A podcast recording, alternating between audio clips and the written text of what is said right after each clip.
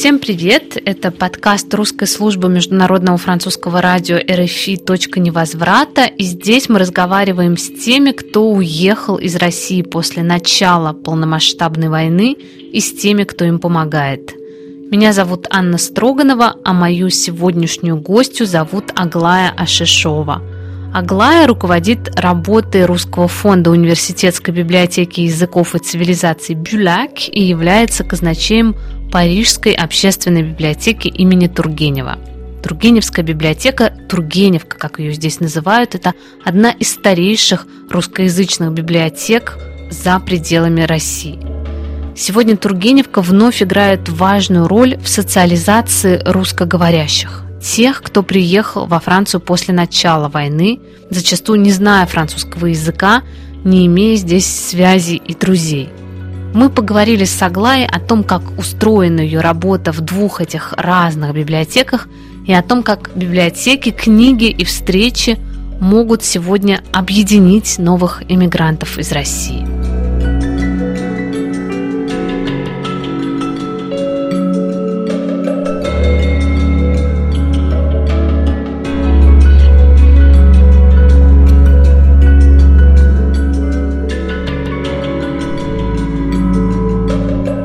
Нас наконец-то герой и гостья с помогающей стороны. До этого много было героев, которые недавно или не так давно, но уже после 24 февраля приехали во Францию. Вы живете здесь с 2003 года. И последние шесть лет вы руководите русским фондом, или, может быть, правильнее говорить, русскоязычным фондом университетской библиотеки языков и цивилизаций Бюляк, которая существует при Институте восточных Отдельно языков. От Института э, восточных, языков. И Мы в одном здании. И одновременно вы работаете, э, имеете отношение к Тургеневской библиотеке, одной из старейших русскоязычных э, библиотек в Европе за пределами России. А, может быть, начнем с того, что это за библиотеки, наверное, с Бюляк, да, как она устроена, что вы там делаете. Я уточню, что я казначей ассоциации Тургеневской библиотеки. Ассоциация этой библиотекой владеет и ею руководит, собственно, эта ассоциативная библиотека. Бюляке, да, э, которую еще по старинке иногда называют Лангзо. Часть ее фондов происходит из фондов э, действительно Института восточных языков Лангзу. Но с 2011 года, когда она открылась в том же здании, что Иналько, Институт э, восточных языков, это уже отдельная организация, и, например, для русского фонда были собраны книги из пяти разных других организаций. Я вот смеюсь, что в 89 году было пять библиотекарей, которые занимались этим фондом, а с 89-го фонд подрос, и я одна. И, например, мало кто знает, что фонд э, Сорбоны, славянский фонд Сорбоны, вся кириллица была тоже передана в Бюляке, и таким образом в русском фонде называется коллекции русского домена, чтобы сказать. Да, это книги о России на всех языках, которые поступают к нам или по закупкам, или по дарению. А, нам дарят 30%, э, то есть 30% новых поступлений проходит через дар. Фонд э, Сорбоны, славянский фонд, который формировался во многом э, книгообменом с международной книгой, он пришел в Бюляйк, и практически вся продукция издательства «Наука» 60-х годов и до 90-х она есть. А в чем заключается ваша роль, ваша задача, что вы делаете в Бюляке? Смотрю, что новенького вышло, я отбираю, что из этого новенького будет интересно здесь. Спектр закупок очень широк от лингвистики, истории литературы, истории, э, социологии, э, чуть антропологии, что я еще забыла, философии немножко. Конечно, основные направления – это литература, история, лингвистика, чуть-чуть истории искусства, но знаете, что русские книги по истории искусства можно найти в Институте искусствоведения в библиотеке ИНШ. Вообще знание э, русских фондов э, Парижа очень помогает исследователям, когда знаешь, где искать. Оказывается, что в Париже не так мало книг о России на разных языках, в том числе на русском. Кто ваши читатели? Это в первую очередь студенты Иналько, Института восточных языков, или же это более широкий спектр людей. Это более широкий спектр, но я еще не закончила. Я не только покупаю книжки, я их потом каталогизирую. И это значит, что практически все, что вы видите в каталоге, так или иначе было набрано частично или полностью моими руками. А читатели Бюляки с самого начала регионом Иль-де-Франс была задумана как открытая библиотека. В нее может записаться любой, у кого есть с собой хоть какой-то документ с фотографией с фамилией, и кому 18 лет. И в этом смысле библиотека на 900 мест, иногда у нас 1500 входов в день. Мы очень широко открыты с 10 до 10, кроме воскресенья, каждый день в неделю. И это то место, куда многие приходят поработать, почитать, безлимитный интернет. И с началом войны, э, вот мы даже на сайте Беляк выпустили на трех языках, на украинском, белорусском и русском объявление, объясняя, какие услуги предоставляет библиотека. И в этом смысле помощь, в том числе приезжающим, если мы идем к теме нашего разговора сегодняшнего, состоит в том, что структуры уже есть. Просто надо донести знания о том, что они есть, они работают, они налажены. Государственные, ассоциативные, как Тургеневка – но просто знайте, что в Бюляк можно прийти, э, если вы студент или преподаватель определенных вузов, которые дали свои фонды во время формирования этой библиотеки, вы можете брать книги на дом, но любой может прийти, заказать книжку. В русском фонде 130 тысяч книг. У меня в год примерно поступает от 700 до 1000 книг которые я успеваю каталогизировать. И просто прийти почитать э, всего не перечитаете. А какие книги вот из этих 130 а, тысяч, которыми вы гордитесь, какие-то редкие издания, может быть, что-то, что вам удалось mm. добыть? Да, да, из последних, конечно, когда дарение получает. Вот у меня несколько таких любимых книг, которые, когда я отдыхаю сама, смотрю. Конечно, то, что мы покупаем по новой литературе, по истории, это все нужно и замечательно. Вот я отдыхаю из такой Иван Хафизов, я не знаю, в России ли он. Это фотограф, который фотографировал наличники. Он сделал замечательную книжку, она издавалась по краундфандингу. И иногда, чтобы увериться в творческой силе российской глубинки, вот я листаю эту книжку, и вот действительно по Тургеневской фразе невозможно, чтобы такой язык или такое искусство не было дано народу, который настолько вот креативен. И вот это вот низовая какая-то творческая жилка русского народа, когда ты смотришь и со всей этой нынешней ужасной ситуации, с э, знанием истории, знанием уничтожения крестьянства. И с одной стороны, ты видишь эти красоты, творческое выражение, а с другой стороны, это книга смерти, потому что он рассказывает о том, как вымирают люди, вымирают деревни, и от мастеров остается только имя. Даже их фамилии не знают. Они знают, что там Саныч или кто-то вот делал эти наличники – абсолютное отсутствие передачи памяти. Это одна таких, из таких книжек. Потом недавно, сейчас будем лавировать между Тургеневкой и в, Беляке, в Тургеневке выступал Николай э, Пле, автор книги «Неудобное прошлое». Вот я горжусь тем, что эта книжка встала на полку, по-моему, в апреле, а потеряли ее у нас читатели уже в июне что я Николаю и сказала. Это успех. А потеряли, это значит не вернули? Не вернули, да. Это значит, что книжка нужна, конечно.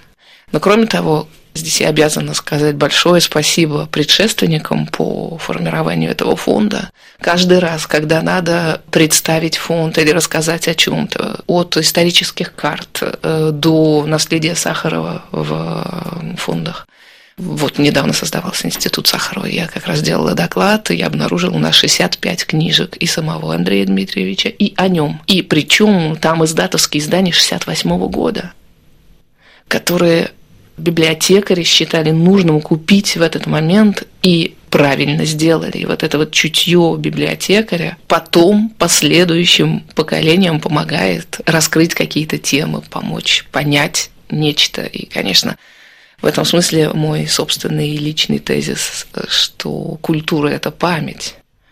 И когда вы идете по этим нашим хранилищам, где километры книг, миллион шестьсот книг в Бюляке всего, и вы видите эту память, оставленную людьми на 355 языках, и в этот момент разгорается война, и ты понимаешь, что из одного плохо выучившегося, выучившегося, может быть, человека, который способен нажать на ядерную кнопку, Да? Вся эта работа интеллектуальная, вся эта креативность, все это живое может погибнуть. Да? Про память обязательно поговорим, потому что вы еще входите в, во французский мемориал и во французскую ассоциацию «Последний адрес». И про Тургеневку тоже, конечно, я очень хочу поговорить, но до этого вопрос про украинские и белорусские фонды, потому что вы сказали, что вот у вас было объявление с началом войны на трех языках. Есть еще книги на, да. на этих двух языках. Да-да, есть украинские и белорусские фонды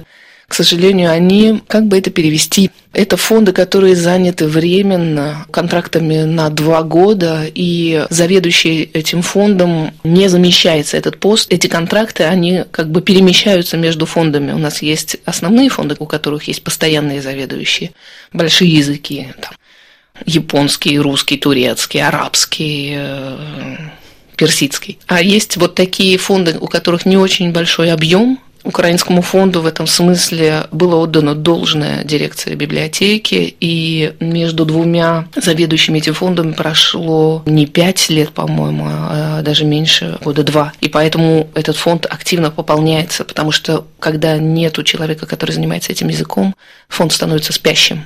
Там покупается на 500 евро в год книжек, это ничто. Это такой способ поддержать хоть какую-то жизнь фонда, но, конечно, с этим сложно. И Украинский и Белорусский фонд, конечно, сейчас довольно сложно было доставить книги. Вот э, закупки Украинского фонда были блокированы с началом войны. Было определенное время, чтобы их доставить. Сейчас вот э, Ирина Собченко занимается этими двумя фондами. К сожалению, ее контракт заканчивается в августе. Я надеюсь, что мы все равно останемся в контакте. Она замечательно сделала и описание этих фондов. Все есть на сайте проводит большую культурную программу. Вот скоро, по-моему, будет э, через несколько дней про расстрелянное возрождение украинская встреча Национальной библиотеке. Она очень активная, очень замечательная она на своем месте. Это, это очень приятно. И я надеюсь, что она не потеряется. Ну, здесь нужна какая-то политическая воля а, со стороны Министерства культуры, да, для того, да. чтобы нет, это Министерство высшего образования, потому что это университетская библиотека, да. Ну, какая библиотека не мечтает о лишних нескольких ставках? Возвращаясь к Тургеневской библиотеке, сегодня Тургеневская библиотека, которая находится в центре Парижа, она становится таким местом притяжения и местом встречи людей, которые приехали из России после 24 февраля 2022 года. Вы устраиваете там встречи, вы упомянули встречу с Николаем Эпли, у вас была встреча с Екатериной Шульман была. не так давно, была встреча с а, антропологом Александрой Архиповой, которая живет, даже несколько, которая живет а, в Париже теперь после того, как началась война. У этой библиотеки очень интересная история. Может быть, мы с нее начнем наш Хорошо. разговор. Да, история интересная. Официально э, считалось, что библиотека основана Лопатиным и Тургеневым. Но при внимательном возвращении к источникам понятно, что это девушки-медички которые не могли получить медицинского образования в Петербурге, которые сначала обосновались в Швейцарии и там основали книгообменный фонд. Потом переехали в Париж, здесь начали с книгообмена, а потом поняли, конечно, что библиотека нужна, и это было и место встречи, место обмена. И они-то как раз и пошли к Тургеневу. Тургенев сделал то, что мы сейчас бы назвали первым краунфайдингом. Они организовали вечера, где пела Полина Виардо. Тургенев и Золя читали свои произведения. И официальным днем основания библиотеки считается 15 февраля 1875 года. Значит, в 25 году библиотеке исполняется исполняется 150 лет. Библиотека сначала имела довольно ясную революционную окраску. Туда захаживал Ленин, например. Да, и традиционно когда в посольстве спрашивали, а где бы здесь можно книжки почитать русские, Тургеневскую библиотеку никогда не называли. Имя Тургенев взяла после смерти Ивана Сергеевича, часть фондов его библиотеки перешла в библиотеку Тургенева. Извините за тавтологию. Тургенев, кстати, очень помог э, выписывать периодику тогда, эту библиотеку. И немножко поменялась ее ориентация в начале века, еще до революции, когда постарались более аполитичную такую сделать более политичное место встречи русской диаспоры. Тогда уже существовала библиотека Лангзо, тогда существовали частные библиотеки вроде Ивана Щукина, куда можно было приходить и почитать. Но вот Тургеневская библиотека – это была ассоциативная библиотека, где действительно за небольшую плату можно было взять книги на дом. Потом происходит революция, приезжает большое количество читателей, до двух тысяч читателей было. И после нескольких переездов в 1937 году от мэрии Парижа библиотека получает э, замечательное помещение совсем рядом с Нотр-Дам э, с читальным залом на 200 мест мы мечтаем о таком, потому что нам сейчас становится тесно. тесно. Наш зал вмещает 25 человек. Если то я и включив колонку ретрансляции в коридор, то 35 но это уже, это уже слишком. И до войны, значит, библиотека развивается, это тоже такое учреждение. Славная, кстати, одна из традиций была детские елки. То есть это когда... организовывала детские елки, да. То да, есть да. после революции это да, до, между двух войн это такое большое, да, большое русское место а встречи. Вот не было в библиотеке в этот период между двух войн и после революции какого-то столкновения красных и белых. Но я упрощаю, конечно, вы говорите, что Ленин туда захаживал. А Ленин потом... захаживал до революции. Ну, до революции, да. да. Но да. получается, что там как э, там было всего да. разного много, и э, я бы сказала так, там, там в воспоминаниях и народы империи все были, э, и читатели были очень разнообразные. Но э, эта история прерывается круто с оккупацией. В 1940 году немцы вывозят библиотеку. Они вывозят, кстати, три славянские библиотеки из Парижа. Украинскую, русскую и польскую. Э, книги были вывезены немцами, библиотека закрыта, об этом есть у Берберовой э, рассказ, это все известно. И затем после войны Татьяна Асаргина, вдова, урожденная mm-hmm. Бакунина, вдова Михаила Асаргина, значит, становится одним из таких моторов возрождения библиотеки. Ассоциация возрождается снова в 1951 году, потому что во время оккупации немцы запретили все иностранные ассоциации. И начинается поиск книг, и в тот момент, еще в, 40, в самом конце 40-х годов, когда французы понимают, что книги где-то в Польше, Красная Армия, на чьей территории, на оккупированной ею территории находились эти ящики, в две недели собирают все ящики и вывозят. Советский Союз. Советский Союз. И теперь эти книги распределены между библиотекой Ленина, Екатеринбургом и Минском. А на них стоят штампы на них стоят библиотеки, поэтому штампы, мы знаем. Иногда, да, да, что... да, да, иногда они всплывают на рынке. Ну вот, могу сказать, что Владимир Корсунский, основатель Грани, рассказывал мне, что, будучи студентом, они разбирали эти книги в Ленинке, и некоторые книги оказывались потом на черном рынке, например.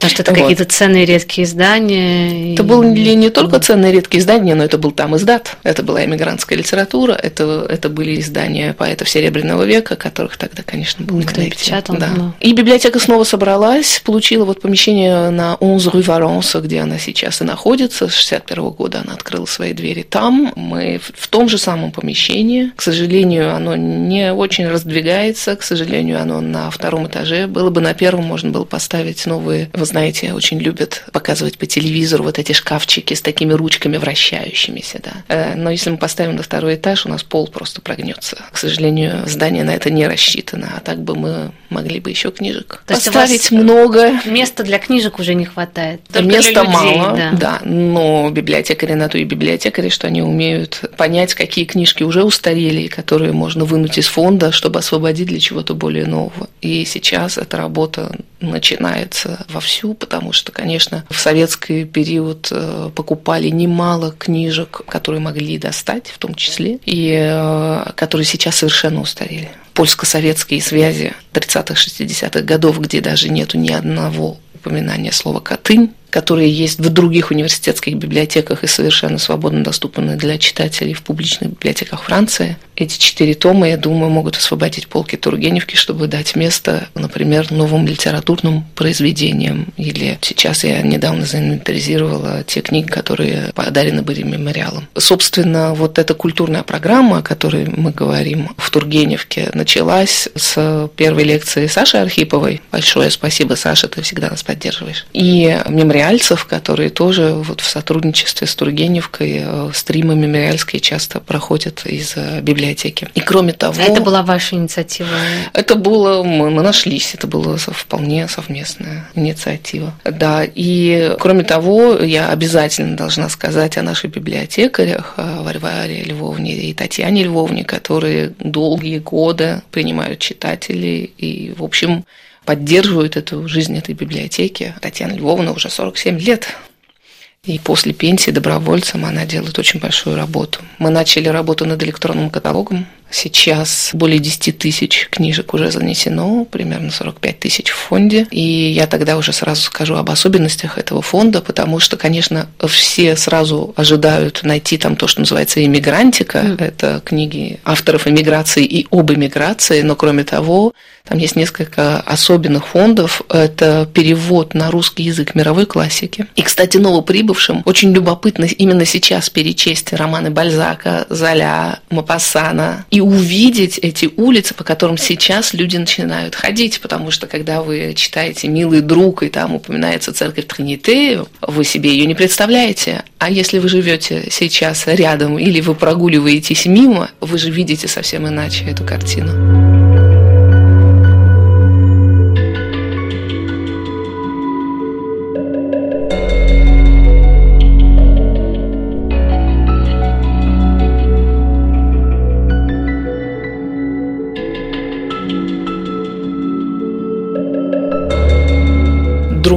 Особенностью фонда является дар от такой организации «Земгор» еще после войны, детского фонда. Это старая детская книга. Вот сейчас мы ею занимаемся, и мы продолжаем формировать этот фонд, потому что, конечно, один из частых вопросов, что есть почитать для детишек, будет что почитать. Мы тоже над этим работаем. Но это все работа четырех с половиной активных волонтеров. Да, поскольку это ассоциация, то ни у кого нет зарплаты. Это Зарплата есть у одного библиотекаря. Потому что ассоциация живет на субсидию города Парижа с 1972 года. Спасибо мэрии. Это нам помогает очень. Но с началом войны, конечно, финансовый вопрос очень сильно обострился, потому что сразу было сказано так, общее отопление на газу, плюс 30% бюджета найдите.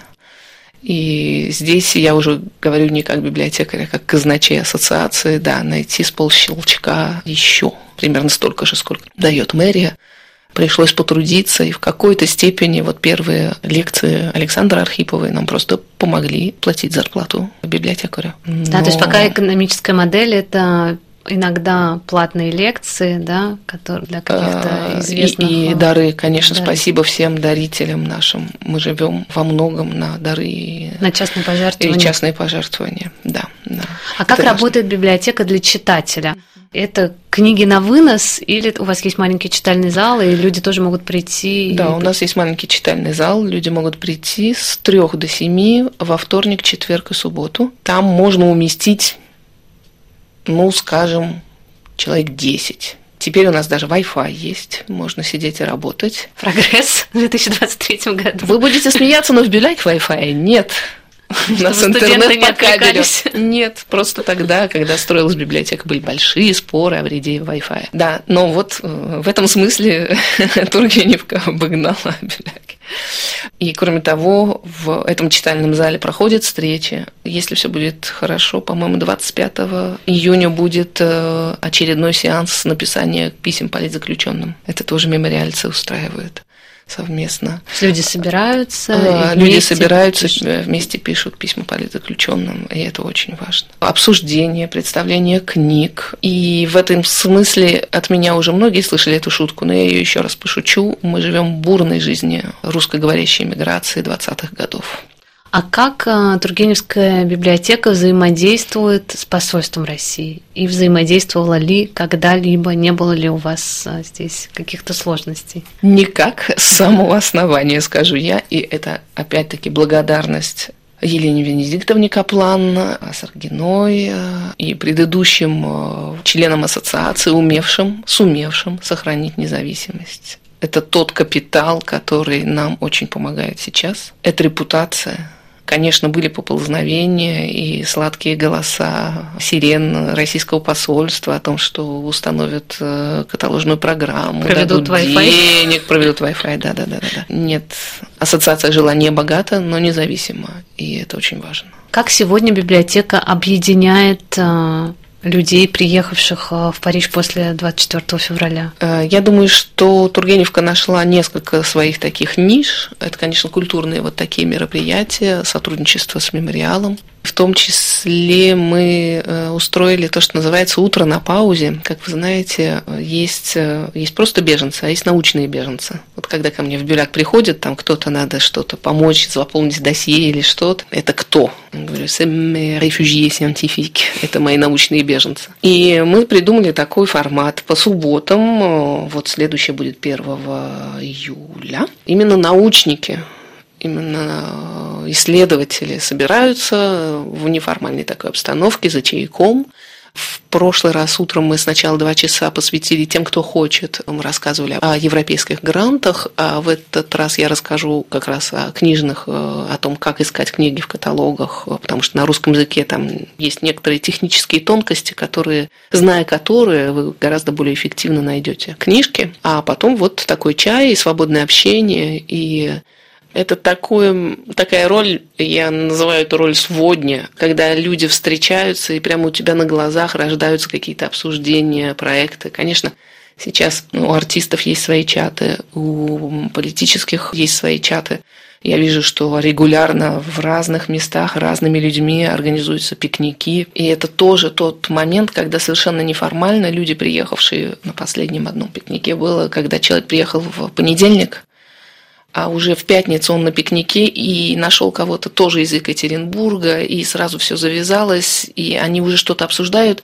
Человек только приехал, через неделю у него хотя бы есть пять контактов в Париже, и это бесценно. И утро на паузе, оно, в общем, этому и посвящено, чтобы люди, причем там и физики, и лирики, конечно, люди знают друг друга в своей специализации, но вот именно встреча между физиками, математиками, биологами, э, лингвистами, историками литературы, антропологами, социологами, и вот это создает такое живое общение, и вот такое перемешивание. Вот одна из следующих встреч 29 июня будет Анна Кулешова, она на «Медузе» сделала подкаст о повседневной жизни антивоенно настроенных россиян, оставшихся в стране, в России. И мы решили, что вот еще психоаналитика Глеба Наприенко пригласить, чтобы увидеть это с двух сторон, с такого более общего ракурса и более частного, личного. Вот эта идея постараться совместить как-то и, и специальности, и, кроме того, там модератором будет э, Кароль Зигман, она специалист французский. Идея еще в том, чтобы привлечь и французских славистов, потому что они сейчас в трудной ситуации, э, они отрезаны от источников, они отрезаны от архивов. Вот в Тургеневской библиотеке, господа преподаватели, кто ищет темы для студенческих работ или диссертаций, обращайтесь, у нас есть. И в этом смысле, если мы можем помочь и приехавшим, и тем, кто хочет изучать Россию в этих условиях, есть независимая Тургеневская библиотека, которая позволяет это делать. А много исследователей, э, по вашим оценкам, приехало во Францию после начала войны из России? О, да, да, да, несколько десятков точно. А уж когда э, сейчас я смотрю на те книжки, которые покупала, и теперь это уже не именно корешки, а человек, с которым ты обсуждаешь, выпиваешь рюмочку чая и что-то еще придумываешь. Да, да, много исследователей. Конечно, их ситуация сложна, но здесь нам невозможно жаловаться. Наша страна устроила такой кошмар, что мы, конечно, платим за то, что мы не доделали сами в свое время. Не могу mm-hmm. не спросить про cancel culture, хотя я думаю, что знаю mm-hmm. ответ на этот вопрос, но поскольку он все время в воздухе висит, э, сталкивается ли с этим Тургеневская библиотека? Пока Такого, в общем, не было. Э, Тургеневская библиотека сразу высказала свою позицию. И лично вот от себя я скажу, я русский язык Путину не отдам. Во-первых, он им не умеет пользоваться. И хороший инструмент надо держать в своих руках. Конечно, мне, я родом из Петербурга, европейские, русские такие. Наш, э, наш круг общения, конечно, в основном это исследователи, много, хотя нет, и правозащитники. И, я скажу так, люди, привыкшие думать. Да. Конечно, вот это вот для меня это наследие советской истории. Это э, вышибание, умерщвление всех, кто умеет думать или работать. Крестьянство, которое было хоть как-то независимым. Да? Вот э, итог этого э, убийственного 20 века, когда люди отвыкают думать, отвыкают дебатировать, отвыкают высказывать свое мнение и слушать мнение других. Конечно, работая в библиотеке, где собраны книжки совершенно разных людей – ты этому тоже учишься. Я понимаю, что прочтение очень многих произведений меняется. Слова, сами слова в тексте иначе звучат, да. Но при этом для меня очевидна спасительная, целительная роль книг вот во время таких трагедий, которые просто настолько Конечно. нас больше, что если за что-то можно цепляться, то за книги. Конечно, конечно. В этом смысле, естественно, первая аналогия – это Германия с ее культурой. И я понимаю, что там, реформы Александра II, которые породили гражданское общество, которые создали земское движение. Почему русская эмиграция первой волны, то, что мы называем первой волной, хотя это было совсем не первая, иммиграция после революции смогла сорганизоваться, в том числе потому, что у этих людей были десятилетия, хотя бы несколько десятилетий привычки самоорганизации – сейчас с интернетом, с все-таки ассоциативным движением низовым, которое было с десятых годов в России, я вижу, что люди тоже кучкуются, ассоциируются. Естественно, у каждого свое, и соединить на каком-то нейтральном поле людей, которые могли бы с разных точек зрения э, хотя бы обсудить проблему, хотя бы проговорить, у нас, когда было представление сборника перед лицом катастрофы, текстов, которые написаны были прямо по-живому, там и философские, и социологические, и антропологические. И вот это ощущение, что люди пытаются хотя бы сказать слова, которые в эмоции, в этом шоке, который у нас был, многие отказываются даже произносить. Но назвать войну войной, попробовать прояснить вообще, какова дальше задача культуры, от чего мы должны отказаться и как мы можем себя позиционировать. Немецкая культура жива, да? Русская культура выживет, но ей придется очиститься, ей придется... Это слишком вообще и слишком сложно. Мы не можем обобщать. Конечно, Достоевский учит и человечности, и в то же время у него есть совершенно неприемлемые сегодня страницы. Ну так это тоже надо сказать. И надо обозначить свой взгляд на то, что написано, то, что нас воспитало. И все равно человек – человек мера. И ничто не стоит слезинки ребенка, сколько мы все плакали. Этот последний год, да, это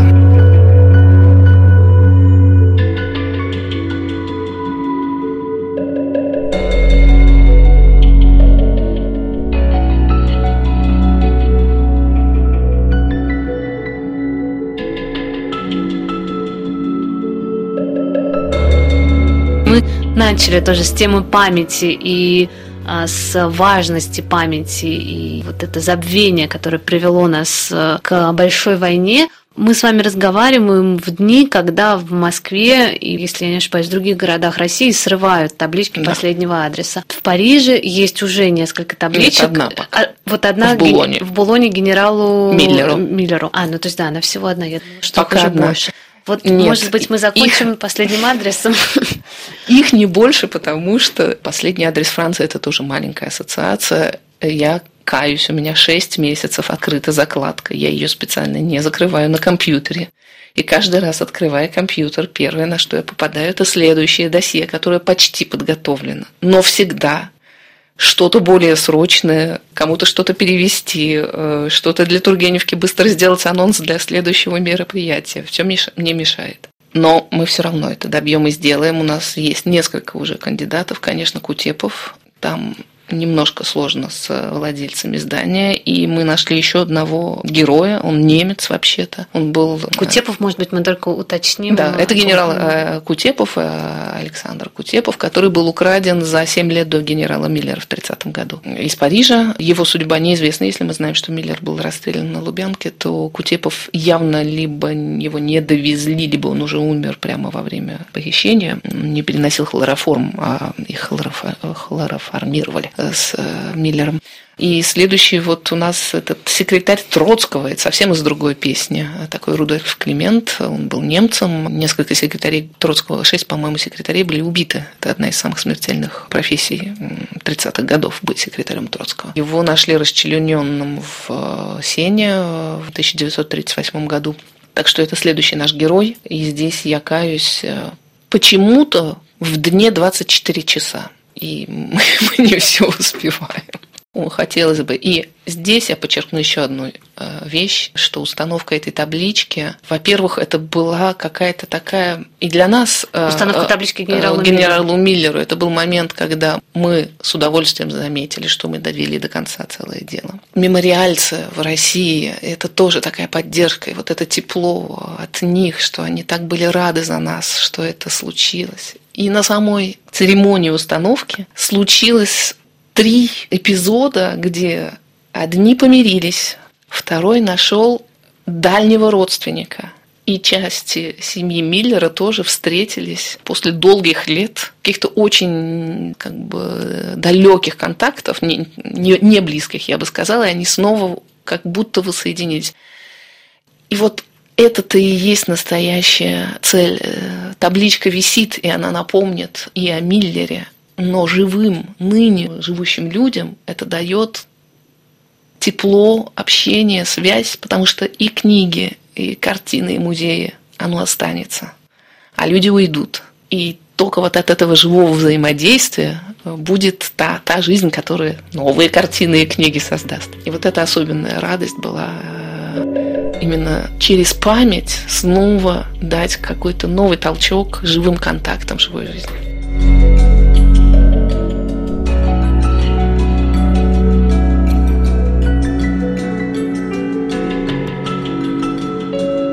Спасибо, что послушали этот эпизод. Это был подкаст «Точка невозврата» Международного французского радио РФИ. Слушайте нас на всех подкастинговых платформах, на YouTube, ну и на сайте русской службы РФИ.